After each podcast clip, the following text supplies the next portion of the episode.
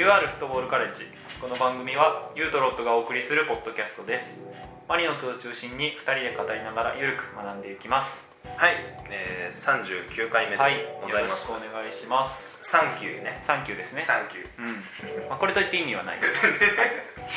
いやありがとうって意味でしょ。ありがとう。ありがとうありがとう。はい。そういうのをたまに言うよね。なんか。ポロッと。結構親父だよね。そう、うん。マジで、う俺なんか俺そういうの寒いなって思っちゃういや俺 小田さんがダジャレ言ってんのすごい冷たい目で見そてるれはねあそうなの？自分のどこかにもあるのかな？でもねそういう。それはね多分ね実はあなたもその同じ箱にいます。やだ。はい。何の話しましょうか？いやでもねサンキューとちょっとね絡むんだよ。サンキューじゃあサンキューと絡むんだよなるほど。トークテーマなるほどっていうのっていうつなぎをね。ちょっと悔しい。そう。今回は遺跡の話をします。あそうそうそうそうそうそう、はい。あの遺跡市場のまあ捉え方、んなんて言うんだろこの間ちょうど始まったばかりっていう感じなんだよね。うな、まあ、ようやくなんかねストーブリーグがスタートした感がある。タイミングとしては昨日かな文ちゃんとえっと昨日っていうのが、えー、と12月17日そう。16日に文ちゃんかなティーラと。そうかそうか。で17日に荻原が、えーそれぞれまあ、えー移籍という形でね、あのマリノスを去ることになって、まあそれに対してどう思うかであったりとか、うん。まあ、そもそも移籍市場に対してこう思うみたいなのを、うん。多分なんか話そうかっていうのが趣旨。まあタイミングいいしね。オフシまあーズンでかしかできないそうね1年の間でそうできない多分 時期を選ぶ話だと思っててまあ率直にどう思われました？寂しい。まあ寂しいよね。寂しい。マジ寂しい。そりゃ寂しいよ。寂しいけどなんかちょっと嬉しい気もする。なんか。あ本当？うん。なんかその入れ替わりがある中でうん。なんかその場に立ち会えるのってさなかなかなくない？どうどういうこと？その場に立ち会え人がさなんかその組織に入ってさうん。入ってから出ていくまでをさずっと見ていられるってさなかなかないこと。あー来た来てうん。そこからマリノスで活躍して最後出てくまでをやっぱおめでたいよ。なんか単純にいなくなって寂しいもあるけどうん。なんかやり遂げて別の場所に行くってすごいおめでたいと思う。あ素晴らしい。じゃあゆうくんの中で、まあ、あの二人はマリノスで、まあ、やるべきことは、まああの二人だけじゃない。あの二人だけじゃない。あなんかその移籍っていうかさその、うんうんチームを出てくってことに関してさ、まあ、結構いろいろんな意見があるじゃない。うん。なんかやっぱり自分のチームのファンだけを選手だけ応援しますみたいなはい人もい。るしさ、はい。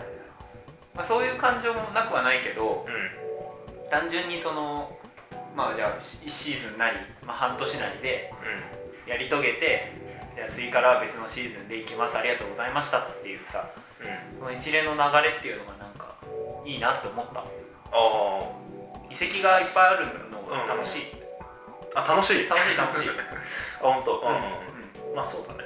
えじゃあやっぱりゆうくん的にはそういう見方っていうのはんうん。どんな選手に対してもやっぱりそうなる？うーんどうだろうね。でもなんか振り返るきっかけにはなるよね。その選手のことを。あまあまあそうだよね。まあそれはそうだと思う。なんか1週間に1回さどの試合がやってきてさ、うんってなるとなかなかその選手のさその成長してるとかさ今こういうことにやってるってさなかなか気づきづらいじゃない。うん。だけどそういうものをなんかもっとじゃあじゃあいなくなるっていう話が出た瞬間にさ、うん。あ来た頃こういう選手だったなみたいなことって思い出すじゃん。はいはいはいはい。そういう場としてなんか楽しみを与えてくれるファンには、なんかね今のに結構俺は共感できるというか部分があって、こうまあ、ファン心理の話なんだけどこれ、なんかよくさ言われるのがさサッカー選手まあこれ多分野球とかバスケとかいろんなスポーツもそうだと思う、えっと、チーム競技ではそうだと思うんだけど、うん。特に、えっと、移籍したりうん。怪我でいない選手っていうのが、まあ、なんだろうそもそももういなくなったりとか結構まとまった期間いない時ってまああるじゃん、うん。いろんなスポーツで。でそういういない時に選手の評価が上がる。あるね。って結構あるあるだと思うんだよ。確かに。だからなんだろうないいてそのチームにいてこう普段毎週活躍してる時って実はその選手のそういうありがたみだったりとか評価っていうのはあんまり気づけない人。は、うんうんうん。それはそうだわ。うんで逆にいない時にそれに気づくっていうのはなんかファン心理としてそうなんだろうなっていうのを思ってるんだよね。なんかファン心理としてもそうだと思うし、例えばシーズンの途中で怪我で選手が離脱するってなるとさ、あじゃあその人の代わりの役割を俺がやらなきゃみたいな気持ち多分選手もなるじゃん、うん。それはなんか精神的な支柱がいなくなった時とかももちろんそうだしうん。そのピッチ上での役割うんの変化っていうのも多分あってうん。だから入れ替わあの選手がいなくなることが必ずしもマイナスではもちろんなくて。あ俺うんそうとは思わない。うんそう。だからそういう観点でもあのまあここ数日であった、うん。えっと、文ちゃんとタカうん。がいなくなるっていうのはファイナルスにかなり大きな影響がありそうな感じはするよね。うんうんうんそれはやっぱお影響っていうのは、まあ、両面あると思うけど、うん。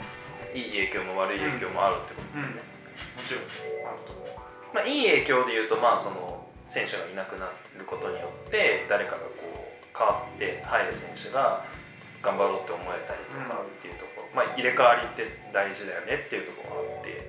逆に悪い影響ってどんなのがあるんだろうね。うーん。まあ。なんだろうね そんなパッとはちょっと考えてなかったけどまあ、悪いっていうのもな。あじゃあその影響が大きいっていうのはやっぱりいい影響というか。えてかねいい悪いっていうかうん変化することだから。あ別単純に、うん、そうそうそう、うんうんでなんか当然さ人間年取るからさうん。うんチームの中って入れ替わんなきゃいけないし、うんその契約のこととかもあるからうん。うんそれがもう普通の状態だから、うんうんうんまあ、それをいいとか悪いとか捉えるっていうのはできると思うんだけどうん。ある意味それを当たり前のものとして組み込んでチームって多分作んなきゃいけないじゃん、まあそうそうそうそう。逆にそれをしなきゃいけないと思ってるし、で今回の、まあ、マリノスの事例に当てはめてうん、うん考えるといいことしかないなって俺はだから今さっきこんな質問したんだけど、うんうんやっぱりそのなんかうまく答えられいないやいやいやそういうことじゃない、うんあそれをそう見て。なかった聞かせて。だけだから、まあ、やっぱりこう2人とも30にもうなったのかな？30歳31歳とかそれぐらいだよね。でどうしてもやっぱりサイクルっていうのは考えなきゃいけないしこうなんだろうな。どんどんさ在籍年数が上がってうん。ずっと出てきてる選手ってどうしても依存度が高まってくる。うん。俗人的になっていくじゃんでそれってこうじゃあマリノスが今後5年10年ってこう強く居続けるためにやっぱりどうしても足かせになってしまう部分があると思ってて、でやっぱりなおかつやっぱりビジネス的な側面もあるから、はい。こうなんだろう売り時っていうのがさ、うん。やっぱりあるじゃん。ありますね。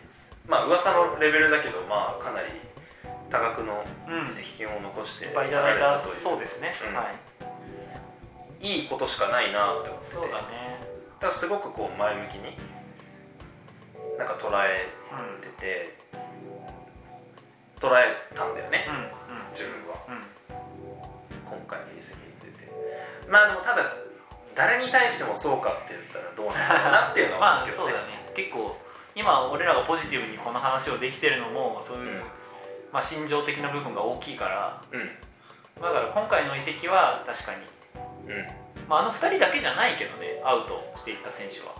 まあもちろんもちろん、うん。そうだね。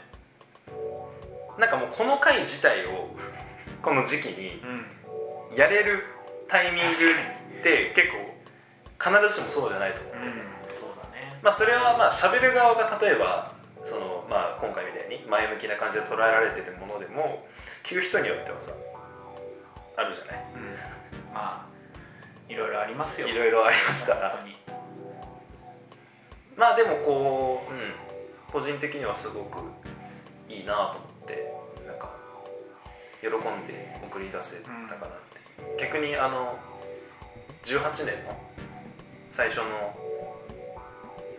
あの人の時はやっぱりそうは捉えられなかったからね。いやーまあショックが大きかったよね。うん。うん、大きかった。でもなんか自分のそのなんだろうな。まあほらサッカーの見方だったりとか、うん。チームとの向き合い方ってやっぱりじ時間をこうごとに変わっていくじゃんどうやっても、変わってく。でああいう出来事が大きな出来事があってこう見方考え方を変え変わっていくっていうのもうんあるなっていう。うんうん気もまあ一方でしてるんだけそうだどね。ねそうかもね、いやーなんかいや文ちゃん好きだったな俺すごく。おうおう文ちゃん入ってきたのが19 9年。年。じゃあ3年か。うん。なんかなんだろうな。すごい熱いんだよね文ちゃん。熱い。なんか俺これ何回も言ってるいやそうゆうくんはね文ちゃんへの熱い思いをねこのポッドキャストで断るごとに言ってるよね。まずまず俺左サイドバックが好きなの。ねポジション？そう。俺高野も好きだったんだけどなんかあそうだね。言ってたね。なんかなんだろうな。多分小学生左利きに憧れる理論ってあるじゃん。あ俺が今勝手に作ったんだけど。あるじゃんって言われたから うんっていやあるのよ。うなんかこうじ、まあ、俺右利きだけどんうん。やっぱ自分に持ってないもの、左利きの左利きうにすごく憧れるし。んうんやってること一緒だよいや違うんだよ。違うんだよ。そんな単純な話ではない。んボール蹴ってる。右と左っていうのは非対称なんですよ。じゃあその話いいんだけどいいんだけど。その話は後でしてよ。そういやいい。よそれそれすんだったら。えなんか左サイドバックってなんか俺の中ですごく特別なポジションな感じがして、ううんなんかそこしかできない選手みたいなのにすごくなんか個人的な。俺はサッカーやったことないけどなんか憧れがすごくあって。だなんか常に気になるポジションではあるんだよね。んそっか。確かに。右サイドバックの選手って左サイドバックややるよね。うんそうそうそう。もちろん人によるんだけど。左利きの右サイドバックって絶対いないじゃん。いない。まあ、絶対っていうそののはある。でもさなんだろうな。シーズン初めにスカッと揃えますうん。っていうタイミングで左利きの選手を右サイドバックとして計算しないよね。そうそうそうそうなのよ。普通。だからその右右利きと左利きのその人間のそのなんていうの？なんかあるじゃん多分。右利きの方が何割多いとかあるまあまああるある。そういうのの関係で、まあ、左利きの方が少なくてうんうん。で多分左利きの選手っていうのはすごく左足にこだわってプレーしてきた選手っていうのは多いし、まあ、マリノスだったら、まあ、天野潤とかもさ左足にすごくこだわって道をこう辿ってきた選手であったりするじゃん、で左サイドバックってなんかそういうこだわりのポジションなんだよ俺の中で。あーまあ絶対左利きの選手が、まあ、基本的にうん。左利きの選手がこういるうん。ポジションだから、そうそうそうそう。それでなんか気になるポジションではあってういろんなチーム見る時も左サイドバックすごく見るんだけど、んうん。その中で文ちゃんうん。なんだろうな文ちゃんの魅力すごく伝えるの難しいけどすっごい小回りが利くじゃんまず。小回り引くあのプレス回避でしょ、うまいよね。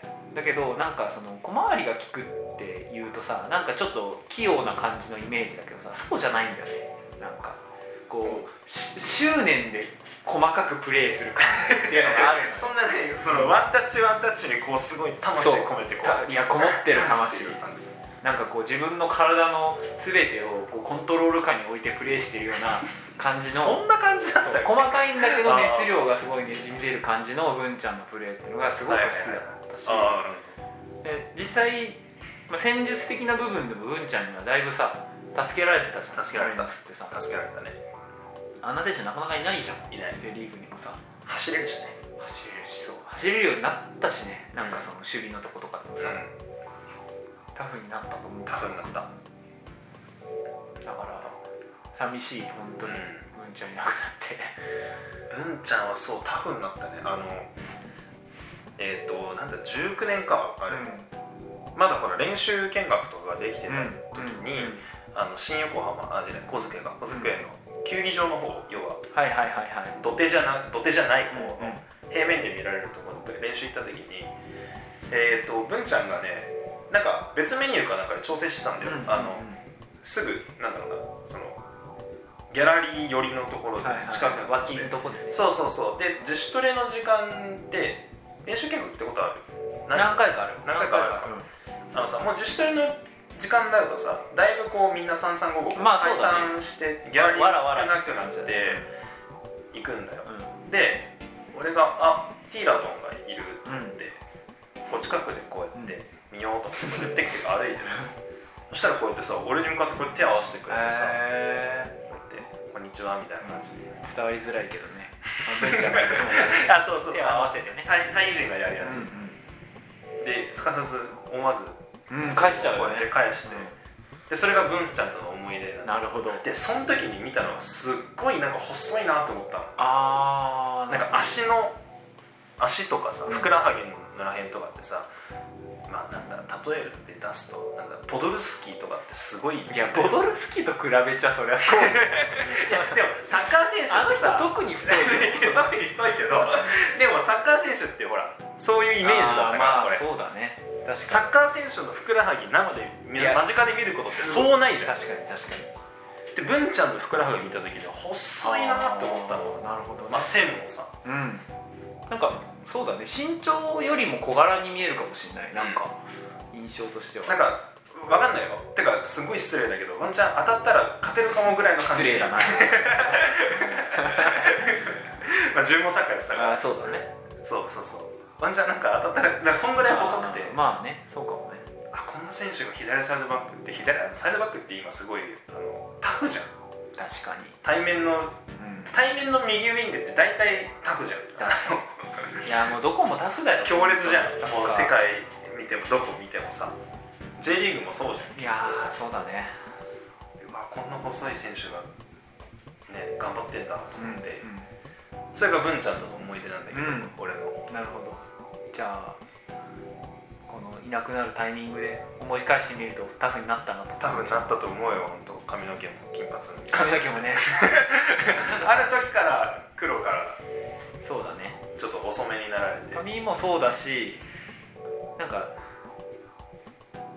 文ちゃんがマリノスに加入した時のなんかリリースの写真を見たんだけどすごい前髪が上がってんだよ、今もじゃない、うん、なんかあれはあの時はだからタイにいたのかな？だからレンタルで神戸に。神戸来てでその後ムアントンに戻るっていう話のところをマリノスがそうだよね。かさばった感じだったね。あの遺跡もいろいろあったもんね。あったあった。そっかそっか。そう文ちゃんが髪を染めたぐらいからなんかあ文ちゃんすごいってなった 記ここ憶が。はリンクしてるんだ。ちょっとリンクしてる自分の中では。勝手に。やー文ちゃん寂しいよ本当に。うん。いい選手だったし。いい選手。まあでも ACL で当たるかもしれないしね。うん。ああとやっぱあれじゃない？あの FC 東京戦のあのゴーそルじゃない？そその話全然しないなと思ってた。のああそう？いや今思い出したけど いやあれ俺何回何回思い出しても奇跡みたいなゴールだったなと思って、うんうんうんそうね。だってシーズンでもなかなかないよあんなの、相手に当たってうん。ちょうどいい感じに落ちる時止まったもんね時止まったねね。すごかったなあれは。うん。だから多分なんかその選手のことをさ、うん。まあ多分文ちゃんが、まあ、マリノスにもう一回戻ってくるってことは多分ないだろうからないと思多分うね文ちゃんのマリノスでの記憶っていうのは俺らはそこで多分止まると思うんだけどうん。じゃあ数十年後とかに思い返してあティーラトンって選手がいたなって思い返した時に何が思い浮かぶかっつったらやっぱあのゴールじゃない？ああまあまあまあまあ、うん。そうね。そういうものがなんなんとなく残ってくるよね、うんうん印象的なプレーとかさ、うんうんうん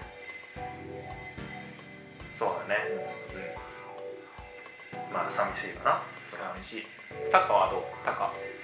タッカーはねだからなんだろう来た当初のに比べて、すごいこうなんだろうな。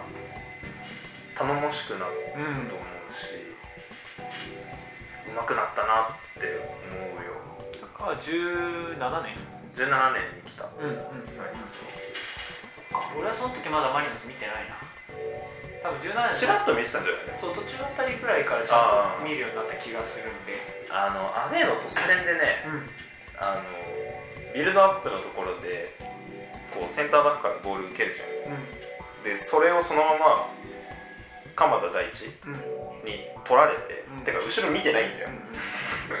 後ろ見てなくて取られてそのまま点決められるっていうのがあったんだけど、でそのプレーがあってその後なんかなんだろうな。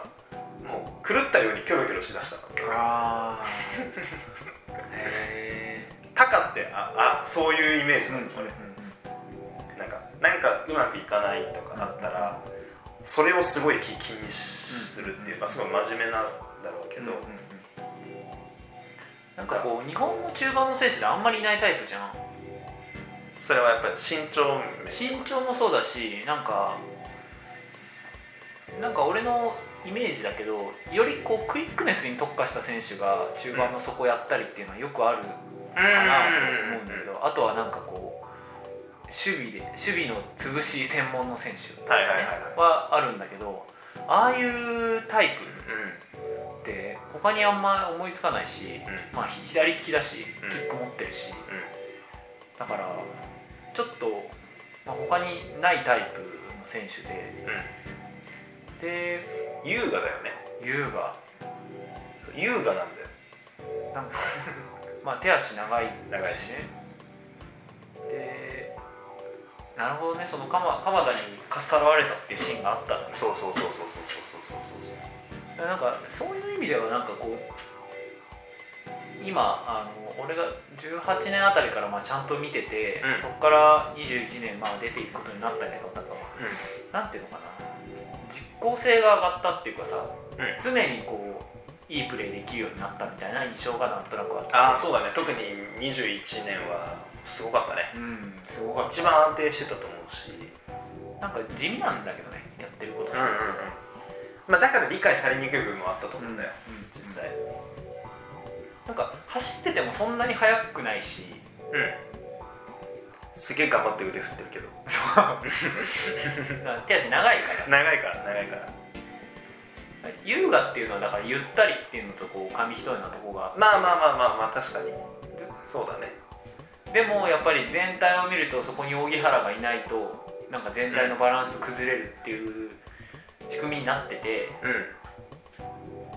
左の。そうそうそうそうそうなんだよねでまあでもやっぱりこうなんだろうな。まあタカがいないとどうにもまあいないとどうにもならないっていうことじゃないけど、うん。やっぱりいると助かる選手ではあるんだけど、でマリノスの中で一番こう実効性のあるうん。ボランチなんだけど、やっぱりなんだろうなもっとチームが上行くためにはもっと必要だよなっていうのを一方でずっと感じてて、個人的には実際は。まあっていうのもあってさ。まあどうすんだろうなとは思ってたわけよ。うんなるほど。このオフうんうん。そうだね。でまあこうなんでここまで自分が、まあ、今回の移籍をなんか前向きに捉えられてるかっていうとまあそのなんだろうな、まあ、チームが狙ってそう出したわけではないと思うんだけど、うんうん。こうなんだろうな。この先が見れる新陳代謝のこうトリガーとしてね。そうそうそう。でタカがいなくなった。じゃあどうする？が見れるってそれがこうもっと今までより強いマリノスにつながったらいいなっていう思いがすごく、まあ、結構ずっとあって、うん。今シーズン見てて。だそれがね実際見れるってことになったから結構まあいいいいことかなとは思ってるんだよね、そうだねまあなんかいいわいいお別れ方をしたなとも思うし、どうだろうね神戸はどうするんだろうね高をも持っていって。まああれだけの大金を積んで取ってるみたいだからまあ使うとは思うけど。なんかイニエスタのラブコールっていうのはあれ本当なのかな？まあなんかやなんかいい選手とは思ってるとは思うんだよ。そうだしなんかインタビューで言ってたのは知ってる。なんか6番と8番。6番と8番そういやだからちょっといやあれはどうかなって思うのはあるけどリップサービスもあるしリップサービスっていうかまあ過剰反応みたいな周りがだいぶね怪し立ててる。さすがにイニエスタがコンコンって言ってミッキーに直談判はしてない。あのちょっと6番いいんで取ってくださいお願いしますよしかもなんか毎年ラブコール送ってるみたいなのね俺見たけど本当かと思う本けど。当かなっていうのはなるよねあれは。まあでもそうよね。でもそのなんかそれも嬉しいよね単純にそのイニエスタがいいって思ってもらえる選手がさ、いるって。で間違いなく間違いなくイニエスタがそうやって評価してるうん。タカっていうのはマリノスで積み上げてきたものがすごく大きいとうん。だから結構そこは自信持って言えるなって個人的には思ってるけど。そうだね。うなんかマリノスがそういうものをチームに求めていたしんうんタカもそこに対してすごく成長したし、だから本当だって1718192021年。だってさ俺の感覚したらさたった5年って結構も思ったりするけどさうそんな変わるもんなんだよね。んまあそうね。うん。まあやっぱり今いる選手の中でかなり在籍年数が長い方っていう。そうだねそう入れ替わりの激しいチームだからね、まあ、そういうのはあるんじゃない？うんうんクラブによって全然違いそうだねそれはでもやっぱりこうクラブによってってところで言うと新陳代謝ちゃんとするんだなっていうそのマリノスの強化部っていうかフロントの覚悟。覚悟もそうだしなんか正しい方向に進んでってる感はすごいこのオフで感じてて、まあそうだね。なんかよく言われるのがあの岩田と鹿島の話。うんうん。昔強かった二強って言われてる時代があってその中で岩田は同じメンバーでずっとやった結果、うん。新陳代謝ほとんどせずやった結果まあ今あんまりねうん。こう下降線たどるようになっちゃった。で鹿島はその状態をキープするためにこうベテランをちょこちょこ変えてって、こう強豪のまま残ったっていう。昨日もリリースあったね鹿島は。ああそうそうレそう。そオシルバー。うレオ・シルバーがいなくなるとかさ、ね。別にあやってんだよそういうのずっとあの人って、でマリノスはどっちに行くんだろうっていうのは結構気になるところで、うん。鹿島っぽいことをしようとしてるなっていうのは、まあだからチームの調子がいい時にこそその新陳代謝をちゃんと意識しないとダメなんだろうね。そうそうそうそうそうそう。いいいいからって言ってとどまってると気づいたら後ろを越されてそう。もどうにもならないみたいなことってあるもんね。うん。まあだからもうこの、まあ、今年さ監督変わるじゃん、うん。まあ、あの監督変わるっていうのは。去年のオフと今年で監督が変わるから、うん。ケビンになるから入れ替わりのタイミングだなとは思ってたんだけど、でそれがまあなんだろうな。ちゃんと入れ替えてになって。だってスタメン2人今のところもう変わるわけだから、まあ、これはかなり大きな変化だと思うんだよね。左サイドの。だから来年が楽しみっていう、楽しみだね、うん、すごい楽しみ。どうかな？代わりに入っ代わりに、あその話もそっか。ちょっとしよう。よ まあもう長門と西村のリリースは出てますけどえっと収録日時点でその2人の加入が決まってます。うん。いや左サイドバックまた新しい選手来たから。左個人的には。いや長門とかもめっちゃ好きだよ俺。本当に。印象ある？あるある。あのー、かっこいい。なんかキックフォームとか。あーすごい。なんかあれだよね。ちょっとベッカム系ああの腕伸ばす系。伸ばす系だよね。すげえいいよね。あれも優雅だよねキックフォームそうそうそうそう。なんかだからうん。でもあんまりうんそうだね。仙台で結構長いことやってたんだっけ？長いことって言ってもまあ23年あんまり経歴とか知らないわ。アシアシストキングに一回なってるよね J リーグで。あだからあれだよ。19年にうーん。中川っていう人を差し置いてへえそうだった。っ1アシストの1だったら中け全然関係ないけどさなんか得点王を取った人がアシストランキングで上の方にいるのすごい俺嫌なんだよね。なんかそう。なんかそこは分けててほしいっていうのあるんだよね。俺逆俺でも逆にすげえなって思うけど本当？あじゃああれでしょ。えっ、と20ゴール3アシストとうん。10ゴール10アシストだったらあー。20ゴール3アシストの方が好きなあでも10ゴール10アシストはなんかそういう選手はいそうなのでもなんかすごい大活躍した選手が例えば23ゴール13アシストとかするといや多いよってなるから なんかウイイレとかやるときはちょっとそこ調整したり全然関係ないね。それさプレースタイルの話ね。プレスタイルの話。これちょっと掘り下げたいわこれ。こ本当？の話。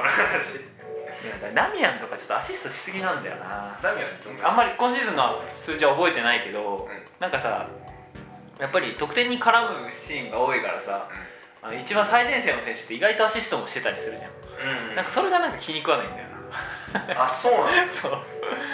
俺俺ね一番好きなプレースタイルミュラーなんだよ。トーマス・ミュラー、うん、うん、要は点の取れる中盤の選手。はいはいはい。だと自然とそういうスタッツになるんだよ。ああそうかもね。確かに。得点がまあ20はいかなくてもまあ15 17ぐらいでミュラーはいるいるチームがさ点取りすぎ。ダミアンもそれじゃないのそれって言うと。ああまあそうなのかな。そうなのかもしんない。いやなんかそこは住み分けててほしいんだよ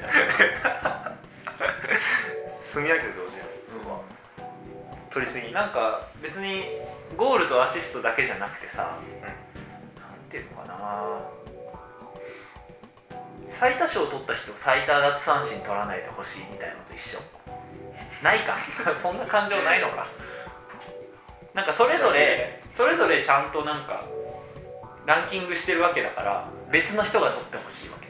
それぞれの分野のトップがいてほしいのよ。まあだからあれでしょ？例えば J リーグアウォーズとかで、うん、なんだろうな。得点王の選手が MVP 取るの嫌でしょ、ああ嫌だ。嫌だ そういうことでしょそうそうそうそう。それで分かる分かる。だからそういうことだからその左サイドバックの話もそうだけど俺はなんか割とそれぞれの選手に専門家であってほしい感じがあるのかな。いああはいはいはい。なんか強みみたいなのがそれぞれあって、それが合わさって強いチームになるっていうのがいいってこと、だしなんかそういうちょっと古臭い価値観があるのかもしれない。あ言ってて気づいた。あ なるほどねそう長友はアシストが多いって話。何の話この？この数分。まあまあでも。ちょっと文ちゃんとは違ったタイプじゃん。まあねどうかな？どうどう違うと思うの？それ。だからキックはうまいけど、うまい。それは2人とも一緒じゃん、だけどなんかうーん長友の方がよりクロスからのゴールをイメージして蹴ってる感じがして。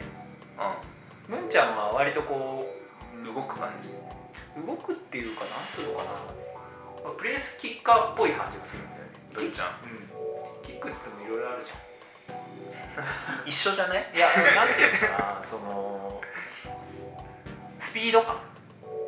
あのね今言われてパッと思ったのはそれ。うん。清の長門と銅の文ちゃんだと思う。うんうん。なるほでもこれってチームのスタイルによると思うんだよね。どうん。鹿島がとか仙台が要は大外にサイドバック張らせてそこからあんまり手数かけず低くて速いボールとか長いアーリークロスで中にいっぱいこう人を殺到っていうか密集させてクロスから点取るっていう、まあ、チーム。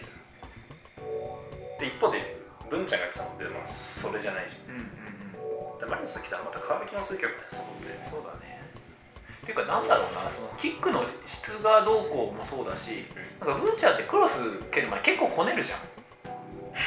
それはなんかあんまり悪い意味ではないんだけどあ結構その見定めてから蹴るじゃん。あうんそうだね。なんかその感じが長友は割とすぐ蹴ってる感じあまあ、それはもちろんチームスタイルがあるんだけど、うんうん。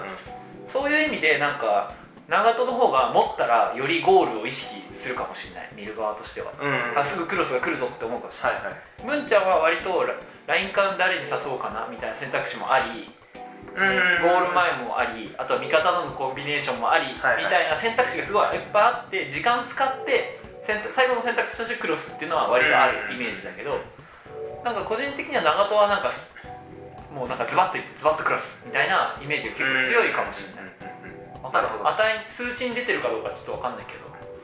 なるほどね。そういう印象かもしれない、うん。